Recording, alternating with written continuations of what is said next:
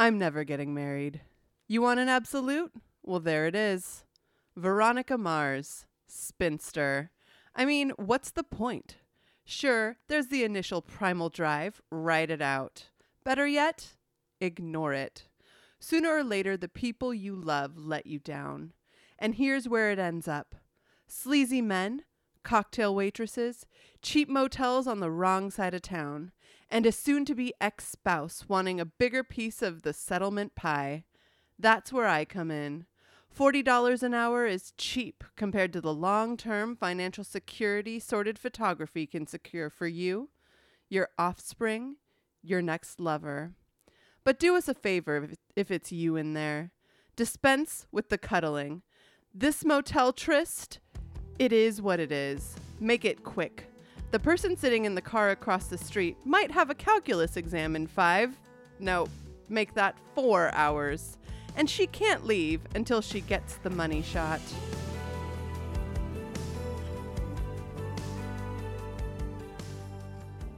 Welcome to the fifth and final episode of season two, The Detectives. Bum bum. Of Type This Cast, the season where we take a close look at our favorite detectives through the lens of the Enneagram. I'm Janelle. And I'm Becky. This week, even though I am shocked that we're somehow already at the final episode, we are so excited to be diving Mhm. into the world of Veronica Mars, my favorite. I cannot believe we're already through all of these detectives, though. I had uh, way too much fun diving into these intriguing psyches and trying to get to sleuth out the motivations of all of these peepers. Wah wah.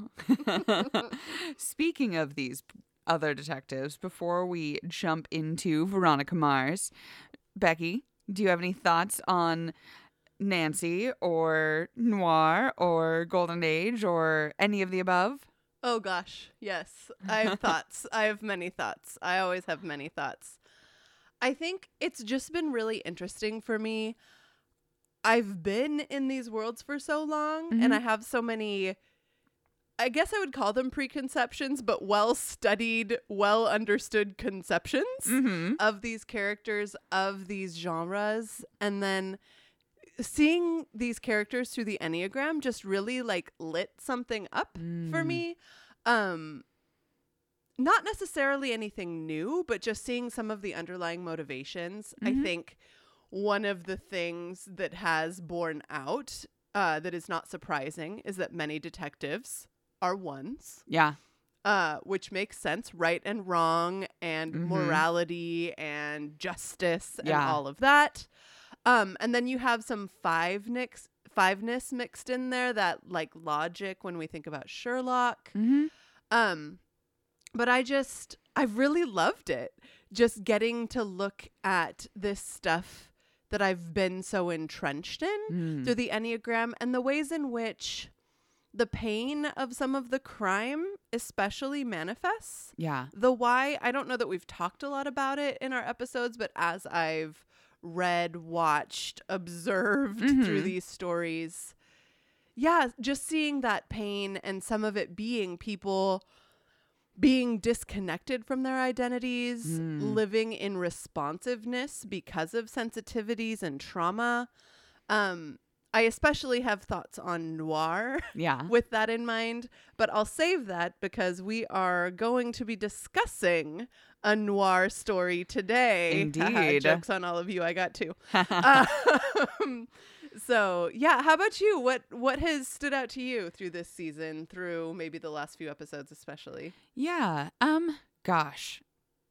Like we said at the beginning, I can't ever get away from mystery stories. I just love those those Yep. stories. Yep. Um I think after last week particularly, I have spent a little more time just thinking about Nancy Drew. Mm, mhm. And even though I haven't taken the plunge to read any of the later stories, um, I think out of fairness, I'm going to pick one of them. Mhm. Um, I need some time first. that's fair. I think there's w- one of the things that I shared with our listeners on social media after um, our episode on Nancy Drew is an article I found that talks about how not only you and I, but so many of the powerful, strong, Mm. independent women through time have pointed to Nancy Drew Mm. as an inspiration, Mm-hmm. That's as interesting. one of the Yeah. stories that they loved. yeah. You know, there are definitely some issues with that, Mm-hmm. but even thinking through, like, yeah, she had a, a beau, but she was never really interested in him. He was always the puppy dog after her. Mm-hmm. And it's, I, I don't really want to go read more because of the recent experience, Yeah. but I want to investigate what am I missing by only reading Mhm. This first one. I think that's the thing that's hit me with all of these. And again, Well, yeah, we're doing the first ones, Yeah. which is not necessarily descriptive Mhm. of the character, the story, the experience as a whole. For sure, all of these, totally. my mind is so entrenched in the all of their Yeah. story that limiting ourselves, maybe that was limiting. Perhaps.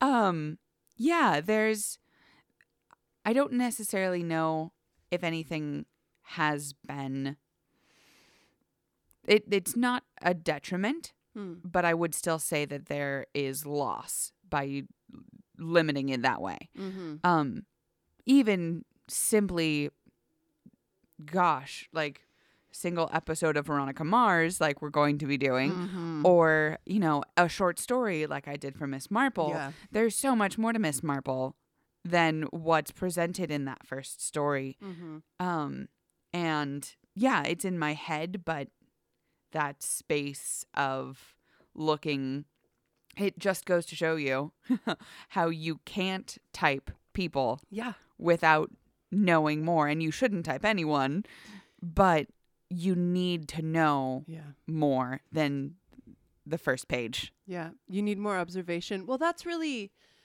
that's just really telling and I think a good thing for us to share um whether typing others or yourself, Mm-hmm. the process of typing oneself is a long process. Yes. It's not something where you can just take a test Mm-hmm. or read a book that tells you the descriptions of the different Enneagram types and then you're like, aha, I found it. Yeah. Sometimes that happens. There's often one where you're like, well, I like that one the least. I think that's me. Yeah. But even then, it takes months, maybe years of like self observation, Mhm. watching how you behave, respond, act, and asking, why did I do that? yeah. What was my motivation? Was it out of what was right or wrong? Was it is a desire to be loved, to help others? All of those questions. Mhm. And so I think um, that lesson for ourselves is there in what we're doing, right? Yeah. Where as we type others, the answer we come to, I think at the end of every episode is I want to talk to Mr. Darcy. Yeah. I want to talk to Philip Marlowe. I want to ask Ms. Marple what she's doing and or I I just need more information. Mhm. So it's that collecting of information. And so possibly our project is slightly flawed, but still fun and has a lot of space in it. Definitely. But, but that, you know, we are just scratching the surface Mhm. of these characters and doing some observation that I think for me has been helpful in illuminating some of these other numbers yeah. um and just thinking like oh why would a one behave that way Mm-hmm. oh oh maybe okay so if i've decided she's a seven and the seven does this that doesn't seem in character for a seven so then all of a sudden i'm trying to type them as something else Yeah. but then i'm like oh but maybe yeah. because we all have all of the enneagram types in us in Mhm. some way it's just one is sort of our shiny superhero that shines out Yeah. but um yeah i think that's what i've learned the most overall but especially this season with these characters that i have studied in depth Mhm. aside from nancy drew obviously Yeah. because I forgot. yes. no, I um I like your perspective on her and I think that's fair. Mm-hmm. I think the reason I was so disappointed Mm-hmm. was because of that. yeah. Because in my mind she inhabits this independent female sleuth space, you know, forging a trail when no one was doing it, which is still true. That is still true. and I hate this phrase, this thing that people say. mm-hmm. But you do have to consider it when doing literary study. It's Mhm. from a time and place. yeah. And in its time and place, I don't necessarily know that it was forward thinking because uh, noir existed then, Yeah. um, which was pushing the envelope for what women could do. mm-hmm. But this is aimed at children, big publisher, all of those things. Mm-hmm. You know, when I, I even had a conversation with my mom about Nancy Drew, and she Yeah. was like, Oh, well, you have to think about when it was written, where it came from. And, you know, every time someone says that to me, I just like want to throw up and yell in their face because I'm like, No, it's okay. Like, that is fair though. Yeah. but um, I don't want to just use that as an excuse. Mm-hmm. But I definitely plan to read further um, in the series, possibly another of the authors. Um, Yeah. But not for a bit. There's a lot on my list that takes precedence over Oh, certainly. going into Nancy Drew again. Yeah. oh, of course. I am um, looking forward to all the things we have dreamt up for future seasons. Yes. Um, as am I. yeah. So good. But I know, as we have done with other episodes, my mind will keep coming back to all of these detectives Oh, mhm. as we keep moving forward. So, yeah, that's, I don't know. I'm sort of bummed that it's ending because there's so many more detectives we could talk about, Becky. I know. I keep doing that. I'm like, oh, but we didn't, and we didn't, and also, oh, we could do there. Oh, so many more. talk about Castle and Right? Beckett. We could talk about so many glorious characters. Um, Ah, but I am very pleased that we went with the TV detective we went with today yes. because I've said it a million times already, but just Veronica Mars, she she's a hero of mine. uh huh. I am obsessed. I loved that show, and I am so excited it's coming back. And uh, this was fun because it gave me the excuse to dive back in, and I am now most of the way through the series once again. uh, no judgment there, but we are just talking today about the first episode, which, as mentioned before, is a little bit limiting. mm-hmm. Um, but I'm I'm intrigued with that because I think, despite what we said, introductions matter. They do. First impressions matter. Mm-hmm. How someone introduces themselves, interacts with you when you first meet them Mm-hmm. is both true and false. Something they're projecting. Um, but I'm really interested to see where we get with Veronica and Keith. Well, and one of the interesting things too about pilots, particularly, Mm, mm. is that this is a solid pilot too. Oh, like it's very tight. it is a well, well written, well acted, Mhm. Um, all around just a good pilot. Yeah. But the uh, oftentimes, in case any of you don't know the process of getting a TV show made, um, a writer will come up with an idea, will write a script that then they have to present in Mhm. front of as many different studio Mhm. boards as they can to get it picked up. Mm-hmm. And so in that one script, you have to both entice people to invest in these characters. You have to come up with jokes or drama that will stand on its own Mm-hmm. but that you can you but then yeah but then you can can that you can continue to build upon Mm-hmm. because you're not just selling this one episode it's not Mm-hmm. a story in and of itself even though it still has to be yeah. and so you get this weird space of introduction and more Mm. in a pilot Mm-hmm. so yeah and that's the thing that like I mean I could sing the praises of Veronica Mars for years. but the, that's the thing with this pilot that watching it this time, having had more experience, knowing how the business works and all of that, it is so well done Mm-hmm. because it's an entire story in itself. You are introduced to all of these characters in this complicated world. Mm-hmm. You have the pop culture comedy back and forth that feels so intentional. Mm-hmm. So you know what this show's going to be like. Yeah. And then you have little drops of like, well, what did that mean? Well, what will that do? Who is that character that Mhm. you don't get a fulfillment on because you need the show to continue to do so? Exactly. And I loved that. But that meant we could only do the two characters we're doing. yeah. Because we get the most information on them. Everyone else is like, wait and see. Yeah. Will he be this? Will he be that? Stay Will- tuned. Will they matter at all? Yeah. Yeah. I mean, that's always the question with a pilot. yeah. um, there's also, this is just extreme geekery, but Backup, her dog, Uh-huh. is different in all of the rest of the series. Of course. Backup does not have spots for the rest of the series. It's a different dog, but that's a minor continuity issue. It's fine. Exactly. Um so now that we've sort of been talking around it, just in case there are any poor souls out there in the world who have not yet seen or heard of Veronica Mars, I will give you the briefest of synopses that I can. There's a lot to this show.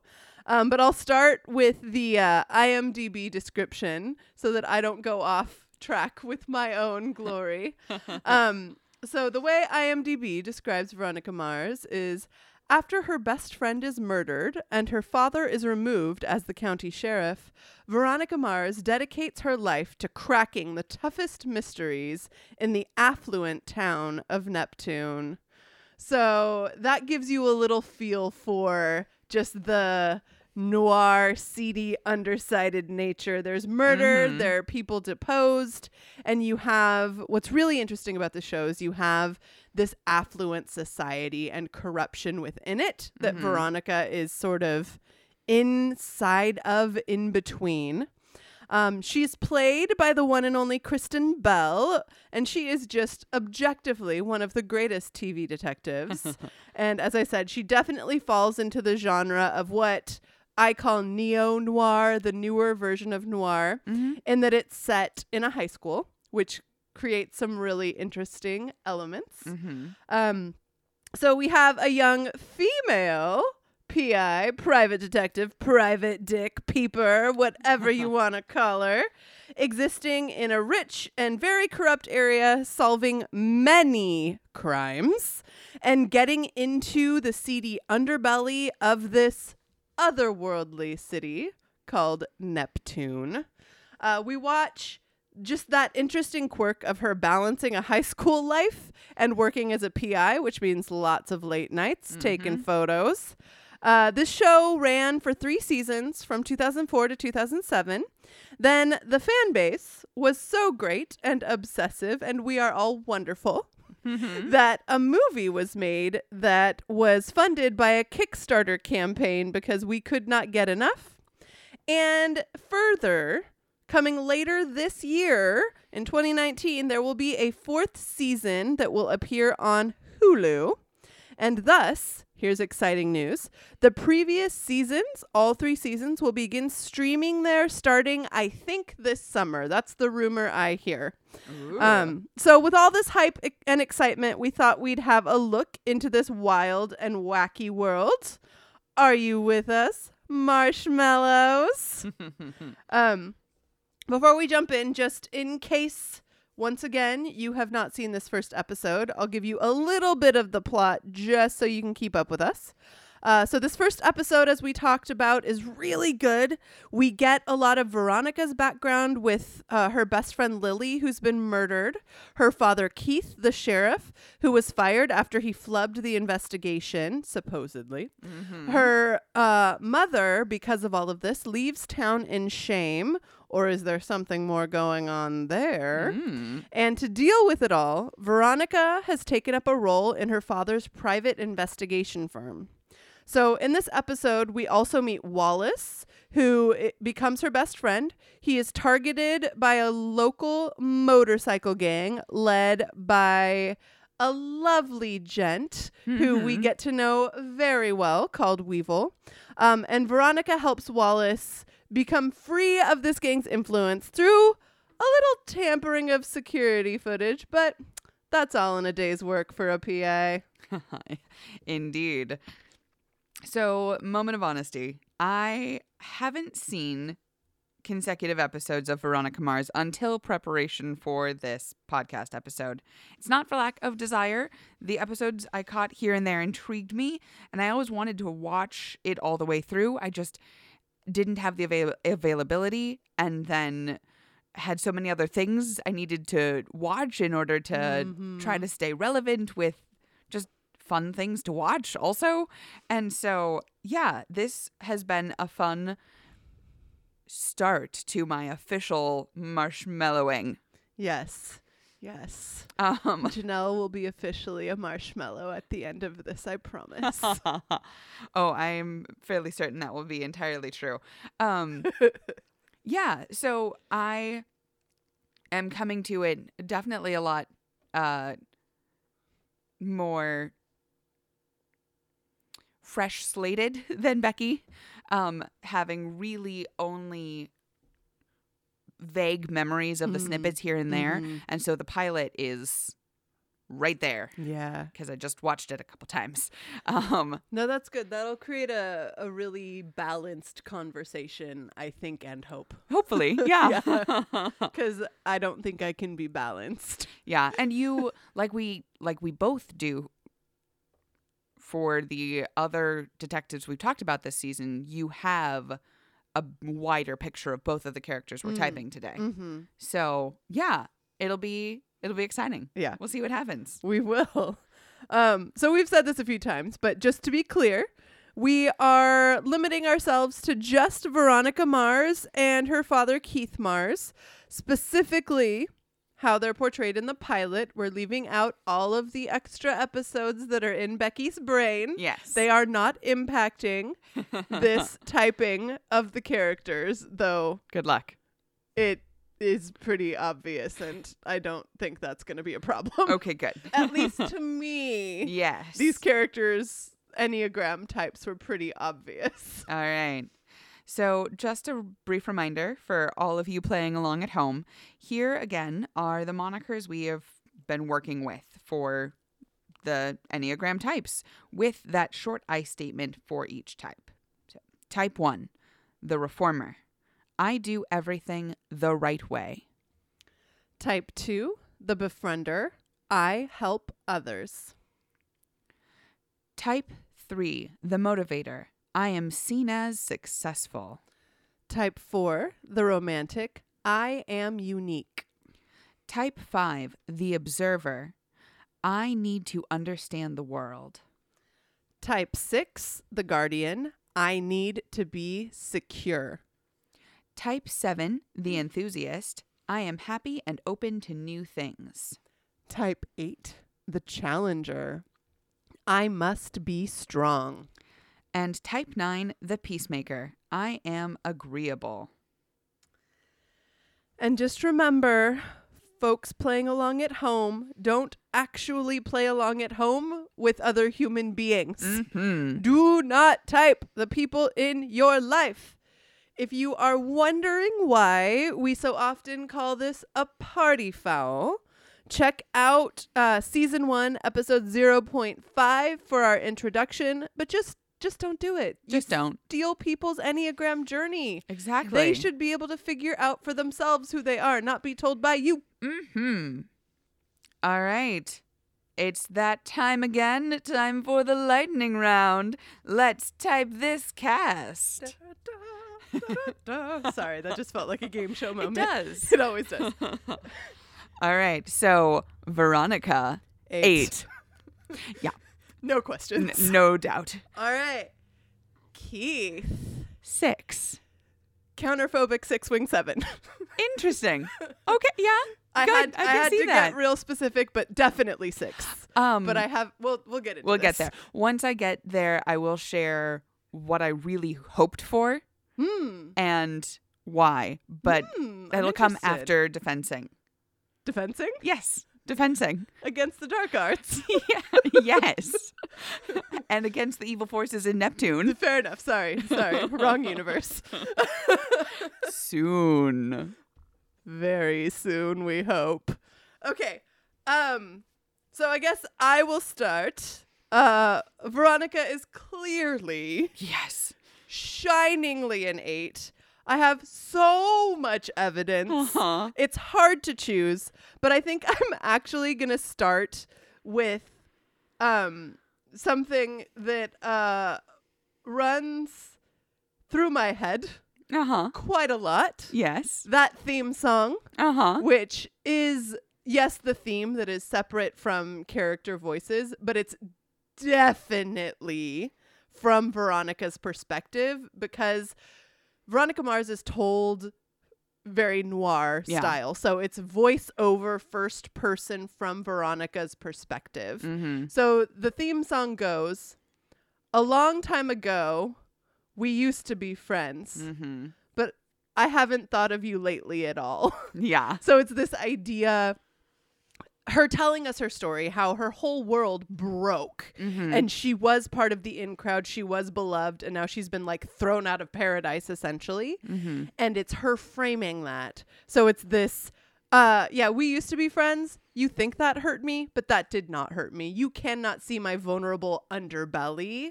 You will not see the inside of me that Mhm. is so vulnerable. Um so just like as I was thinking through her, I was like, yeah, that song though is like perfect for showing Yeah. her eight spirit. Mm-hmm. And I think tied to that, the entire premise of the show is her sort of getting vengeance, getting maybe not vengeance, vengeance is wrong, but finding the truth Mm-hmm. to vindicate Yes. her father, vindicate her family, to show everyone else how wrong they are about them, Yeah. and also to bring justice for her best friend who's been murdered.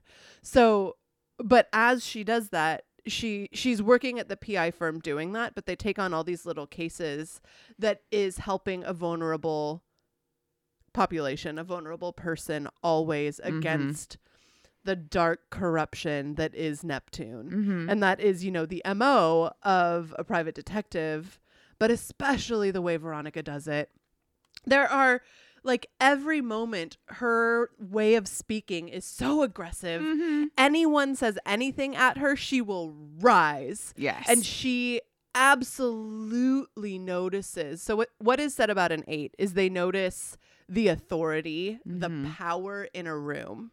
And I frame this as the power in the city. yeah. So rather than being afraid of the police who have who are corrupt and have like overpowered them, gotten Keith Mars fired, Mm-hmm. she humiliates them. Like the whole premise of this show, the reason she takes on Wallace's case is she finds a way to shame the people who have hurt and shamed her Yes. and tried to control her life, which an eight just does not want to be controlled. Exactly. Um, and additionally, I was just so struck by the way she is not afraid of Weevil and his motorcycle gang. She rises when they make sexual innuendos. She just jumps at them, and she's like, "Well, you know, they make."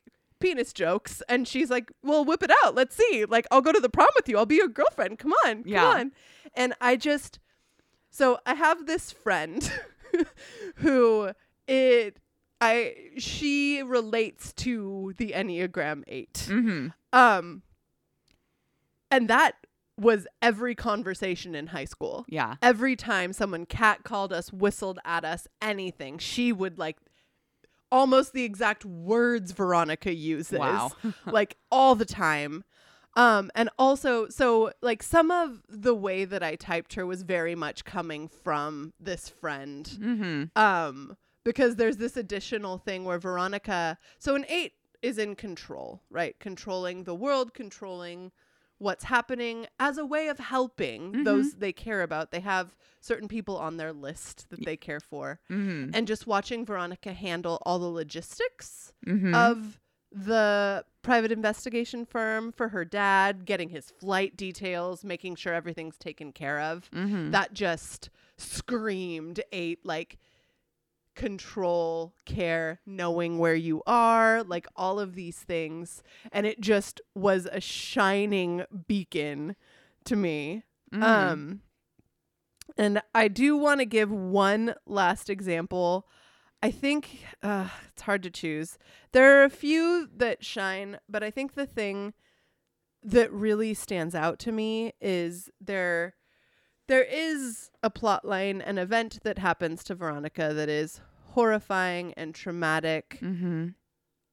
and upsetting where she goes to a party and is date raped. Yeah. She is roofied. Um, and as the voiceover is telling us about this, it's as if she thinks we'll find out about it. Mm-hmm. So she's telling us before we do because Mm. she's talking about the rumors going around. She's like, Yeah, I'm sure they've heard a lot of things about me. yeah. And she's like, And let me tell you, they're not all true. Or are they? I don't know. And then she tells us what happens. And as she's talking about going to the party, before we can judge her for even going to that party, mm-hmm. the line she says is she says, I went to a party just to show their whispers and backstabbing didn't bother me. So Mm. it is that same, it's that the line from the song, right? It's, I don't care. yeah. You're talking crap about me. You're saying all these things about my family. And I am showing you you have no control over who I am, over where I go. I don't care what you think of me. I am stronger than that. Mm-hmm. And so that just really shone. And then um talking telling that same story she talks about when she goes to the police when she's like dealing with all of this stuff she says I never told my dad. What does it matter? I'm no longer that girl. It's like Mm. uh, that vulnerable girl that got taken advantage of, that vulnerable girl that got drugged and raped. Mm-hmm. She's gone Yeah. just this tough exterior and i'm sure a quote that you will use so i won't but why the fans of veronica mars are called what they are is very telling Yes. um so all that to say she is an 8 Mhm. she is out to bring justice to the world for those that have been taken advantage of, even murdered and hurt, including herself, but not just for herself Mhm. so that the world cannot control her narrative, most especially. mm-hmm. The narrative of her life, of her story, of her family, and the way that she deals with it is I am aggressive. I am coming at you before you can judge me. I will cut it off. I will show you I don't care. Mhm. That is every moment of every day. And she doesn't care about, like, she shows people that she doesn't care about even defending herself Mm-hmm. that like she's like I don't care. Yeah. It's fine. You don't control me. Like I don't I don't even know what you said about me, but it doesn't matter. Yeah. Um and I have about 50 more examples of that, but um I think my point has been making. Veronica is a powerful, strong female private detective 8 struggling with trauma. Yep. yeah, definitely. Veronica is a obvious eight from the very beginning. In fact, uh, I even stole a bit from that opening line Becky read Mhm. to us. Sooner or later, the people you love let you down. That is one of the things that's true of eights. The reason they put on the armor and become the challenger is because at some point, often a point they can point to in their childhood, they were hurt by someone they care hmm. about, someone they expected more from, mm-hmm. and they never wanted to experience that again, which is what leads them to never wanting to be controlled, to Mhm. be in control in order to avoid that. Um and gosh, that's just right there, right at the beginning. There it Mhm. is. Um It's bookmarked too. She Yeah. says the same thing at the end. Exactly. Yeah. And um there's a moment where her father doesn't tell her the whole truth. And her reaction to that, not to his face even, but to experiencing that is also so indicative of eight. Instead of backing off, instead of fighting with him, she just goes and does and finds out because she does not want to be controlled by her lack of knowledge. Mm-hmm. Um, and it's just gosh yeah if if ever there was a um dictionary definition 8 it is veronica It's Veronica. Yep. Mm-hmm. um and the other side of that is like you were saying Becky is their drive for justice especially for the defenseless and Mhm. the innocent Mm-hmm. um i love that her dog is called backup and i love just for so many reasons There's because so many good moments you can make so many fun jokes with don't forget to take backup and they do. yeah um They never miss the opportunity. of course and they just mean the dog Mhm. and it's beautiful um also if an eight were told to take backup and it they and the person telling them meant a human the eight would not No, absolutely not. but do you know what an eight would do love a dog Uh huh. yeah or just any helpless creature There's a whole episode where she saves a bunch of dogs. exactly That's a thing. it's that that vulnerable space that they're protecting in themselves that they Mhm. also try to protect when they see it in other spaces. Mm-hmm. Um Absolutely. so backup is one example of that. Another is also right there at the beginning. Um so Wallace, person who will become one of her best friends, is uh duct taped to the flagpole at school in his underwear. Oh, not even. Okay. Well, things are taped Yeah. and so you don't know but yeah um and everyone at the school is crowd mentality just throwing insults and joking and being incredibly rude um and mean to put it nicely uh Mhm. at Wallace who's a new kid on top of that and Veronica even while being assaulted by the people who are assaulting Wallace, walks up and cuts him down. Mm-hmm. Um, it's that, yeah, just those who are being treated unjustly are the ones she will go towards, which is perfect that she's a private investigator Mhm. because that's what you do. Did you catch the line of the student before she cuts him down? I didn't get it down, That's indicative to me too. but There's yeah, just, it's just like a throwaway line Mhm. an extra says, but um uh you hear him say, "I'm not going to cut him down. Do you think I want to be up there tomorrow?" yeah, And like that just feels like instigation mm-hmm. too. Like she was already going to do it cuz vulnerable person being taken advantage of, but now psh, you're afraid? Oh, I'm I'm I'm here. I'm, I'm, right afraid there. of I'm gonna do nothing." it. Yeah, Yeah, I'm not afraid of him putting me up there. What do you think? Weevil's gonna get me? Yeah. No. Well, and the interesting thing too is um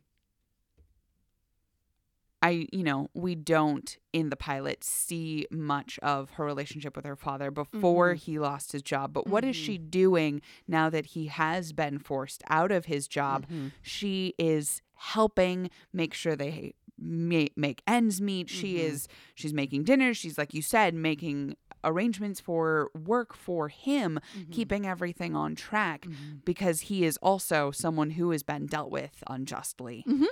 And it's just this really cool balance to see the way that they love each other Mhm. from their spaces. Absolutely. Yeah, and he is definitely part of the like vulnerable taken advantage of mm-hmm. population Yes, and that affects her narrative, it does. her story. So helping him helps her help herself. Yes. So it, it it's this interesting mix of motivations there. That's not a bad thing. No. At all. But I yeah, I find her caretaking of her father very interesting. Mhm. But they're both deeply caring for one another. yes. Like you said, from their spaces. Mhm. Um yeah. I there's so much I could say about Veronica. Goodness, yes. But uh, yeah, I just think that textbook thing. Something I didn't mention. I was gonna kind of save this for the end, but um, as you were talking, it just made me think of it too. We were we're talking about she's this textbook eight, mm-hmm. and the way she acts with the world, the way she interacts. I know we've mentioned this before, but the plight of the female 8 is an interesting one. Mm-hmm. The way people formulate who they are, the way Mhm. people talk to them, and especially with Veronica's story and how Veronica interacts with the world, I couldn't help but think about the way so many guys, especially from toxic masculinity and women who toxic masculinity have gotten into their brains, would talk to someone like Veronica, which is that phrase, What's your damage? Yeah. Like, I couldn't help but hear that all the time. No one actually says that, which is surprising to me. Yeah. Um, but just that she is so aggressive that that it's like, oh, you must be damaged in some way. Mm-hmm. And part of me hates that it's true Yeah. in the show, but just because she's aggressive, because she's protective, because she's the one fighting for the vulnerable, she's the knight in shining armor, hmm um, slightly dirty armor, Yeah. but Tarnished a bit. yeah, she's noir. Um, but like, I just find that really interesting, and I keep thinking about that like question: the "What's your damage?" Yeah. That like you know a strong, aggressive female is a bitch. Mm-hmm. Is a slut, is a whore, which she gets called all of those things. People write it on her locker, on her car, yeah. all of this stuff. And that's where like the rumors going around. And that's where she does that like brushing off her shoulders. I don't care what you say about me. Mhm. You can't control me with your narrative. So Yeah. I will control the narrative because I will control. So you don't control me. Mm-hmm. I am an eight. Hear me roar. Um, and because we hinted at it and I didn't get to it, although I was planning to, one of the other strong proofs of eightness in Veronica is Wallace sees her. Yeah, yeah, yeah. Wallace does. sees that she has that soft inner marshmallow space. Mm-hmm. And at the end of the episode, Veronica does claim that she is, you know, we start with Veronica Mars, the spinster, and we end Mhm. with Veronica Mars, marshmallow. Mm-hmm. Yeah, Wallace calls her that, and then she owns it at the Mhm. very end. She the exact quote is she's talking about getting her parents back together, Mm-hmm. and she says, "I'm sorry, was that mushy? Well, you know what they say." Veronica Mars, she's a marshmallow. Exactly. And that's why we are all the fans called marshmallows. Mm-hmm. Because she's got that like harder exterior but gooey, mushy inside. See, she's just been toasted a little. She's getting, she's Sh- s'morish. She's been toasted a lot. And if you had seen the whole episode, that joke is not funny. I know. Sorry, spoiler, not really, but oh, Yeah. that's painful. All right, Janelle, since I started Veronica, why don't you get us started with the conversation on Keith Mars, ex sheriff? All right. So, for fear of oversimplification and uh, overgeneralization, the first thing that made me even start thinking six about Keith is um, he was county sheriff. Mm, mm-hmm. And Say more about that. yeah, so I'm not saying that everyone in law enforcement is a six. Some of them are eights. Yes. um, Uh, that's also an overgeneralization, obviously. Yes, there I'm sure are, are- a wide range of Enneagram types within law enforcement. but However, um, as we have used the moniker of guardian for Mhm. sixes, one of the other names of a six is the loyalist. or the protector. exactly. Mhm. And those that space that a six uh, counterphobic or phobic Mhm. live in of looking to authority either for safety or when they realize it is corrupt Mm. to push against.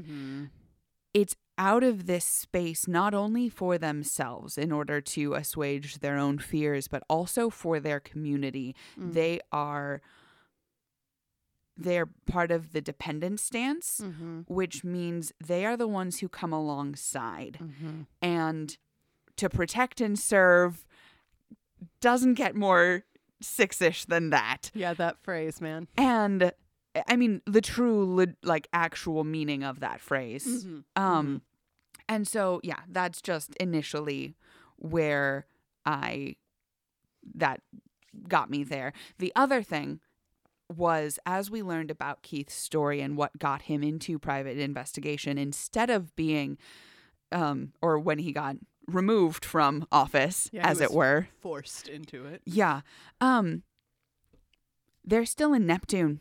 Mm-hmm. Veronica's mom wanted to leave, but whether it was for his family or for the community he was serving, in which he saw evil things happening that he knew he needed to fix, Mm-hmm. Keith chose to remain loyal and stay in Neptune Mm-hmm. instead of washing his hands and leaving. Yep. Um and that just struck again in that loyalist space. Mm-hmm. Um and it's it's beautiful and it also it's not unlike um yeah, particularly I agree with you that he's counterphobic mm-hmm. because he experienced the authority being misused Yep. around him and he was accused of doing that Mhm. himself very much so. and wants to tear it down wants to get things right and he sure does. yeah um and so gosh yeah there there are a few things that um unfortunately none of the lines that i actually have scream six-ish um they probably si- speak a little more to the seven wing that you um spoke of Mhm. but that's also because i argued long and hard with myself uh, about whether or not he was a one or a 6 Mhm. because some of those tendencies are very much reformer one space too. Mhm. Um but yeah, so gosh, there's there's just so much that also um actually I'm to leave it there because I have a feeling you probably will address the thing that I was about to say. Maybe. Um and if not, I'll come back to it. okay. Yeah. Um, yeah, I think I want to speak to the thing you said about the counterphobic nature. I just I saw that from moment one Mhm. is the pushing against authority because authority is corrupt and Mhm. specifically has let him down. But I okay, this is where things I know come in. I couldn't help it. But like thinking about how he acts in the future slash in flash flashbacks yeah. that it was always because the world is corrupt Mhm. and lacks good authority. Mhm. It's tearing down that authority, especially in Neptune, yeah. because those with power are very corrupt and always get their way, always get off, and it's those that are vulnerable that rot. Yeah. And so he is on a mission to undermine that. Mhm. And I find the uh, this is a conversation for the end, but the interesting cr- crossover space between he and his daughter, Yes. like it just makes so much sense. Mhm. Um, there's the it's one of the first scenes where they interact. They're Mhm. eating macaroni and Yep. cheese out of the plastic container, yep, and he's asking her, yep, "How are your grades? How was school?" And Uh-huh. she's just hammering him with questions Yep. about the newest um, client. Well, and- not a new client. Well, yes, newest meaning new case. yes, Um, um, for the agency and the way she finally gets him off her case because he's he's literally trying to like have a normal-ish father-daughter relationship. Mm, I read that scene so differently than that. That's my first example. Oh, interesting. yeah, Um, is she just jumps in with the I'm going to give him what he needs to know so Yeah. I can get what I need yep. and just the yeah, I like the powder cheese too, dad. Mhm. I saw that. I mean, so he is definitely a six wing seven. Mm. That seven wing is hard. The silliness, the Mm. spoken silliness, Mhm. but he uses it as an evasion tactic. True. He is so evasive from with Veronica in particular from a space of I just I use the moniker for him specifically protector. Mm-hmm. He is not just protecting Veronica, but the vulnerable, but the city, protecting it from the knowledge of what is bad, Mm-hmm. right? Not wanting the innocent to be corrupted. And so he's always, every time Veronica's asking about things or going after things in her tenacious way, he's evading her. He's changing the subject. He's, who's your daddy? Da da da da da da. Let me do a show. Let me make you food. Let me be silly. And and it never works because Veronica's Veronica. Like she's she's not gonna let it go. And so that first scene, that's how I read it. Like he Mm. knew it was something that would really upset her Yeah. because her trauma comes from the Kane family Mhm. and that's who was there hiring him for this case. He doesn't want her as a part of it because it's dangerous, but also because of the danger to her emotional state. mm-hmm. And so he is playing the protective six, pushing against the authorities that are trying to undermine his daughter's well being. Mm-hmm. So he's like, How was school? Are you making good grades? Say what you want about real cheese, but I'm a fan of this orange powder packet stuff. And he just keeps doing it. And Uh-huh. as you said, Veronica in her eight space is like, Ugh, fine. Yes, I like it too. So anyway, are we taking the case? yeah. because I'm gonna. But then he follows that up. You know, as they're having that conversation, he gets called away on one of his cases and he says, do don't do anything on the Kane case. I'll handle it. Given our relationship with that family, I just and then as he's leaving, he goes, and Veronica, when you go after Jake Kane, Uh huh. you take backup. Yep. See previous conversation about backup being a duck. Yes. Um, but I loved that because he's he's protecting her. His main thing is don't go after them. Yeah. He wants that. He is warning her and he is trying to protect her. But he's also a realist. He knows how the world works and he knows how his daughter works. yes. So he is doing whatever he can to protect her. Since he knows she won't listen to him to be actually protected, he's like, You will take this dog that will eat a human yeah. in order to keep you protected. And so he's protecting her from afar, even when he knows that his ideal way of providing mm-hmm.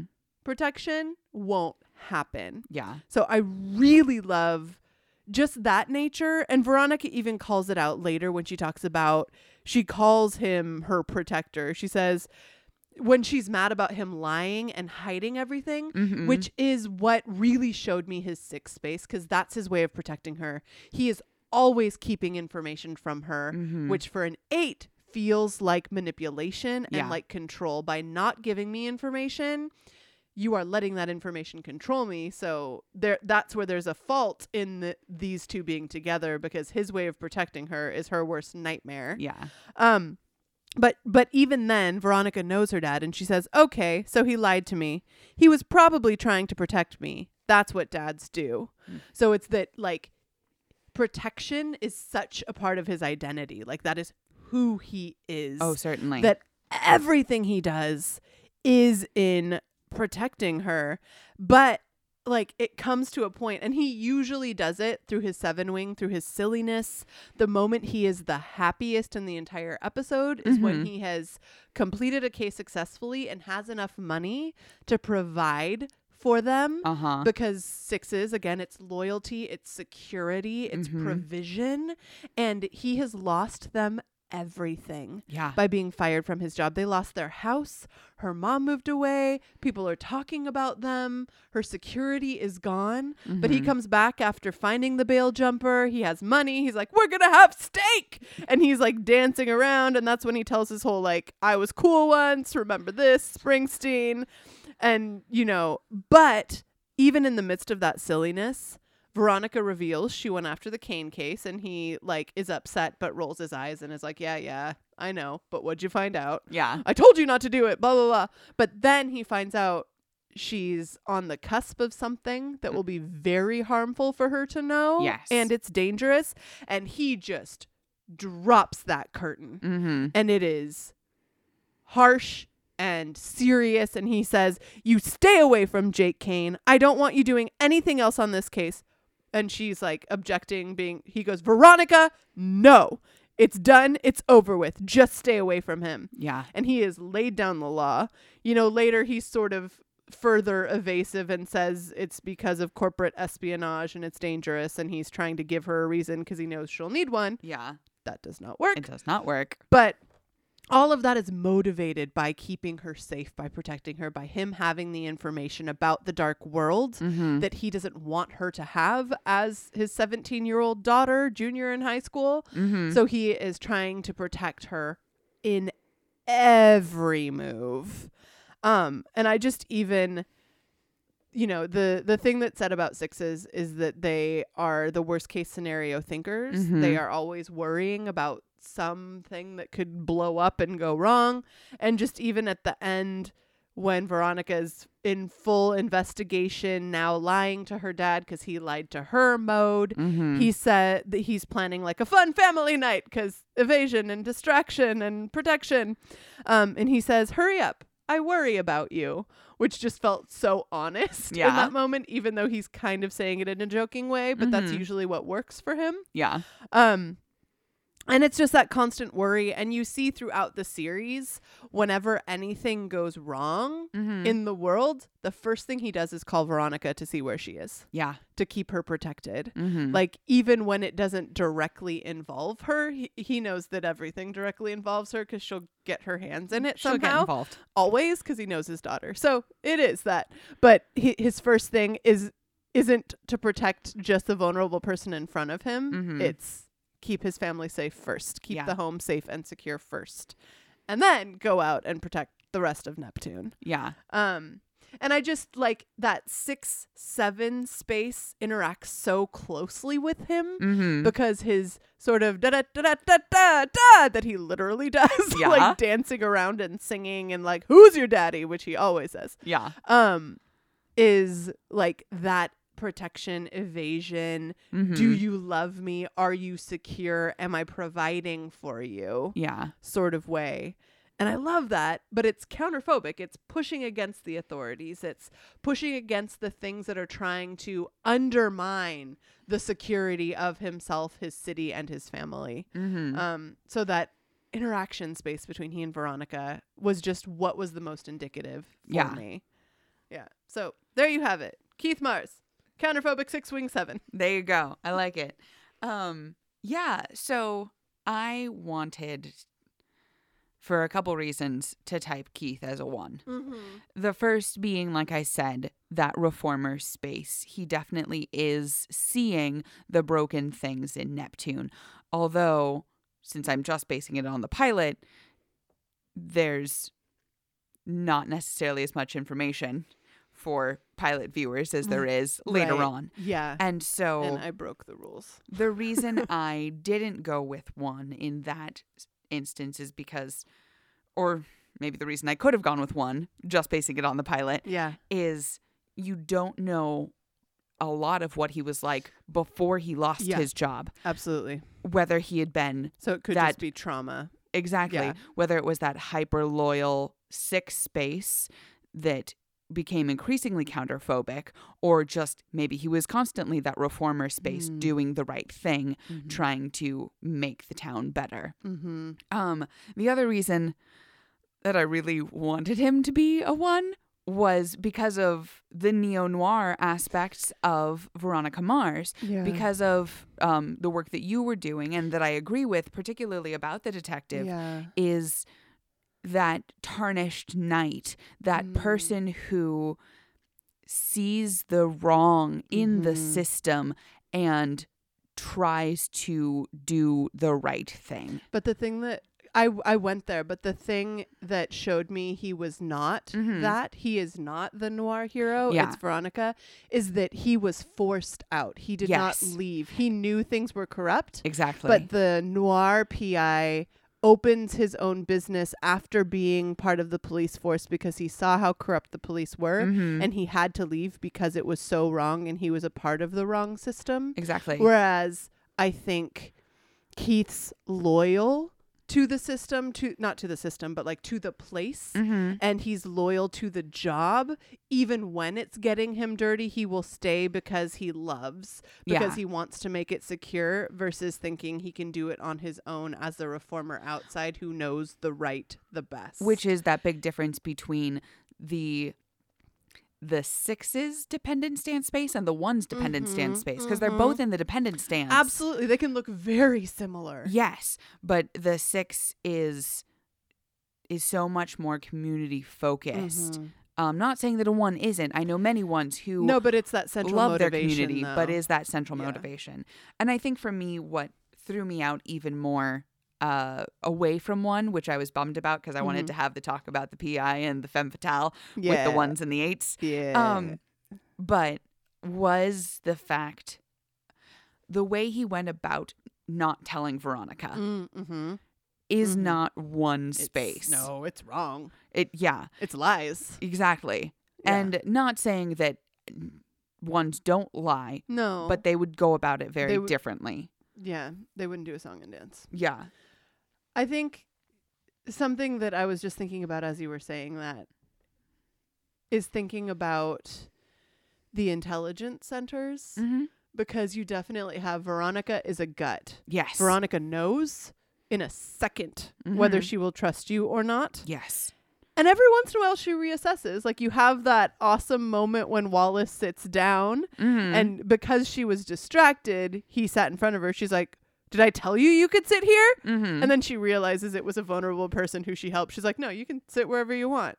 It's a free country." And but it's this like, "Oh no, like I care for you. No one else would let you sit with them and they'll bully you, so of course you can sit with me." But her gut was like, "No. Yeah. Everyone here is evil." And then she changes it.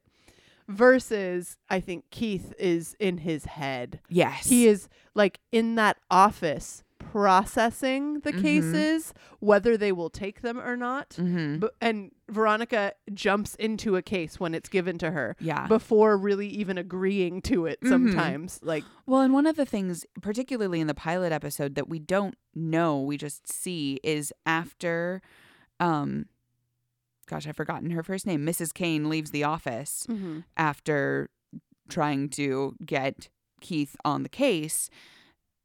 Veronica's sitting at the desk. They interact practically not at all. Keith goes back into his office. For all we know, maybe he had something else to work on, but more than that, I imagine he is, like you're saying, he's processing. processing Yeah. how to communicate this with Veronica because he cares about her and whether or not he even Mhm. wants to take this case. And he chooses evasion. yeah. that, that he spent all this time thinking about not saying words. exactly. I mean, it, yes, that took processing because he knows Veronica's going to come at him. yes. So he's coming up with his like Well, war plan. it's it's the sixth space of contingencies upon contingencies of Mhm. how to interact with how to first share Mhm. if he's going to and then how to respond depending on how she will Yeah. When she forces him to share, which he knows she will, what will he say? Yeah. Yeah, what is this case about? Mhm. And it's something that doesn't involve her at all. It's just like a marital problem, a tryst, exactly. um, which is true on the face, Mhm. actually. But yeah, no, that's. I just, I just kept thinking about that difference in intelligence centers because to me, a counterphobic six and an eight can look very similar mm-hmm. can look aggressive and sarcastic Yeah. and talk style and all of those things for similar reasons, undermining those authorities. yeah. One, because the authority's trying to control them. One, because the authority is corrupt and trying to undermine security, Mm-hmm. which are not completely different things, No. but look different and are motivated differently. Indeed. Yeah. So I yeah, I just I found their interactions really interesting, especially the evasion. And you bring in they're both acting out of trauma. They are both in spaces that they would not have chosen. Yes. Um and it's a father-daughter relationship which has other implications. Like a father is going to be more protective. And that's why I also looked a little bit at one Yeah. for Keith. Yeah. Was is he just acting six-ish because that's dad space? exactly Yeah, and Yeah. this is Veronica's version of him. Mhm. Remember, true. she's telling this She is our story. narrator. She's our narrator, so we're seeing things through her eyes. Mm-hmm. Um, but and that's always true of Noir. Yeah. So you have to ask those questions: Is the world really as corrupt as it is? Yeah. um, but that can lead you off into some dangerous philosophical areas that can be unsettling. Indeed. I love them, but I understand. Oh gosh, Janelle, any final thoughts on Veronica Mars? Gosh. Um, I am just excited to keep going. Hmm. Mm-hmm. I mean, you know, watching, not this episode of ours. Yes. I'm excited for that to keep going too, but I'm excited for the things we have planned. But I uh where do you I mean, I know you had a little more time than I did to continue on in the season and no spoilers, but what do you think? Yeah, I think that we're correct. Uh-huh. I will say Oh, that much. She continues being very eight-ish throughout. Uh, we see a lot of trauma in her that I find really interesting when her vulnerability shows up. mm-hmm. Um, I think there is one episode in particular, a scene that just like shouts eight space. It's the one that I alluded to earlier where she's protecting puppies Yeah. and saving dogs from this corrupt dog napping ring. Ooh. And th- the client she has is a very like mousy girl who is bullied and there's a moment Mm. where a bully is bullying her and Veronica just like she looks like a rhinoceros like she is just walking in and like she just screams awful things at this Mhm. human because it was just this very vulnerable space from her client and I was just like well if I was wondering before nope no questions now. Mhm. My favorite thing, I mean, I have a lot of favorite things about Veronica Mars, but I love just all of the actors in this show that have cameos, actors from all of the shows that I have Mm, mhm. loved. Most of the cast of uh, Home Improvement That's Makes- fantastic. a cameo. uh, much of Buffy the Vampire Slayer well, of has course. cameos, and it just, uh, I just, it's so fun mm-hmm. um, all playing fairly awful characters in general, but most of the characters on this show are fairly awful because noir, yep. gloriousness of a dark. As told from the perspective of an eight. Mm-hmm.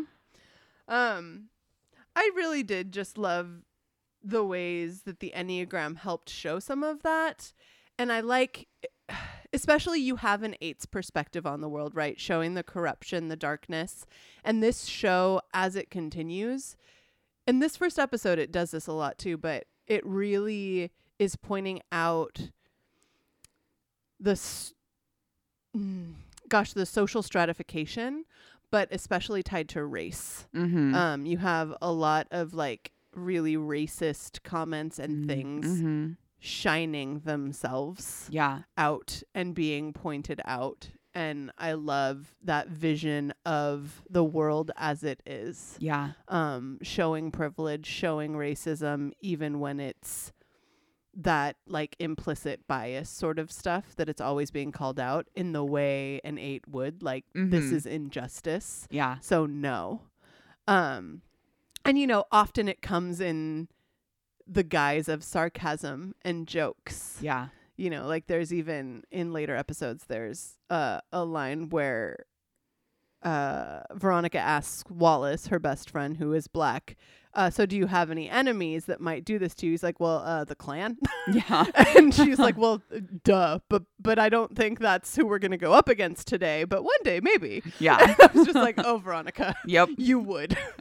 um, Yes. But I love that, though, about an eight. Like, I am not afraid of anything. And if Mhm. anyone's going to try to hurt the people I love, uh uh, I am taking them down.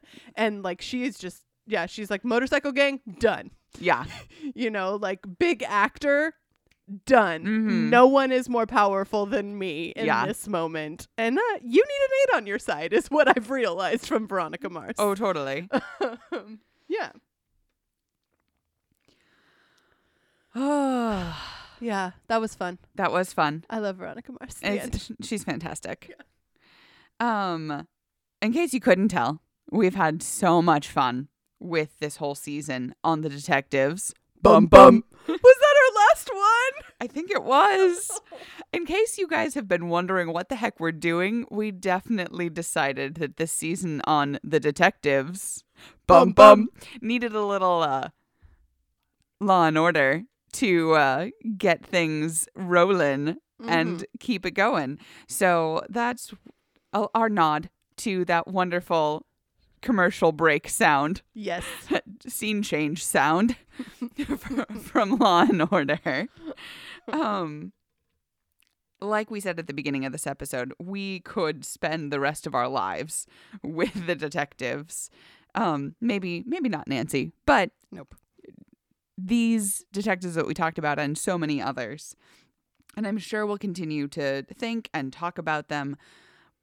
But we are really, really, really, really, really, really, really, really excited about season three. Wait, are we excited? No, Okay. except for yes. Yes, we are. and although we haven't said much about what it is yet, we hope you will start getting excited with us. mm-hmm. we will be posting to the social medias as we usually do Mm-hmm. about the upcoming season. Um, we're also going to be, I mean, like we've done with previous seasons, we'll let you know when it's coming and what we're doing. Mm-hmm. And um, yeah, just be watching the social medias for the announcements that are coming up. I know as we continue to do the podcast, we're also looking into how to sustain it. We haven't figured out all the details yet, but those announcements are coming too. Mm-hmm. Um, so yeah, check out Twitter and Instagram. We're there as at type this cast. As usual, that's T Y P E T H I S C A S T. And if you uh, don't already, you should subscribe and all of the new episodes that are released, whether it's this one or promo material or first episodes of season three, they will appear as if by magic. In- Just like magic. Indeed, in your podcast feeds. And we really want you along for this season three. Um, yeah. And while you're subscribing, go ahead and leave a review because, as we've said before, that's just a fantastic way for us to hear from you and for others to find the podcast. Mm-hmm. And we would like to thank Matthew Ziganis and uh, for the music he's allowed us to play on this podcast. Please be sure to check out his music in all of the likely places where music is sold iTunes, Spotify, and such. And a special thanks to Joel Miller, our valiant sound wiz- wizard, without whom we would never have had or continue to have a podcast. So we are ever so grateful for his hard work. And above all, we would like to thank you, dear listeners, for going on this Enneagram journey through our favorite detective stories with us this season. Mm-hmm. And as always, please reach out, as Janelle said, but reach out on social media and tell us what you think of these characters. Would you type Veronica and Keith differently? Would you type Sherlock and Watson differently? Would you look at Poirot differently, Nancy or the inimitable Philip Marlowe any differently than we have? We want to hear about it. Mm-hmm. And you can do this through those social media formats that we gave you at Type This Cast, or you can even email us uh, at typethiscast at gmail.com. And finally, once again, at last, we leave you with the ineffable words of Neil Gaiman from his magical poem Instructions, which you have not if you have not done so yet, go read it right now. Go read it. Trust dreams, trust your heart, and trust your story.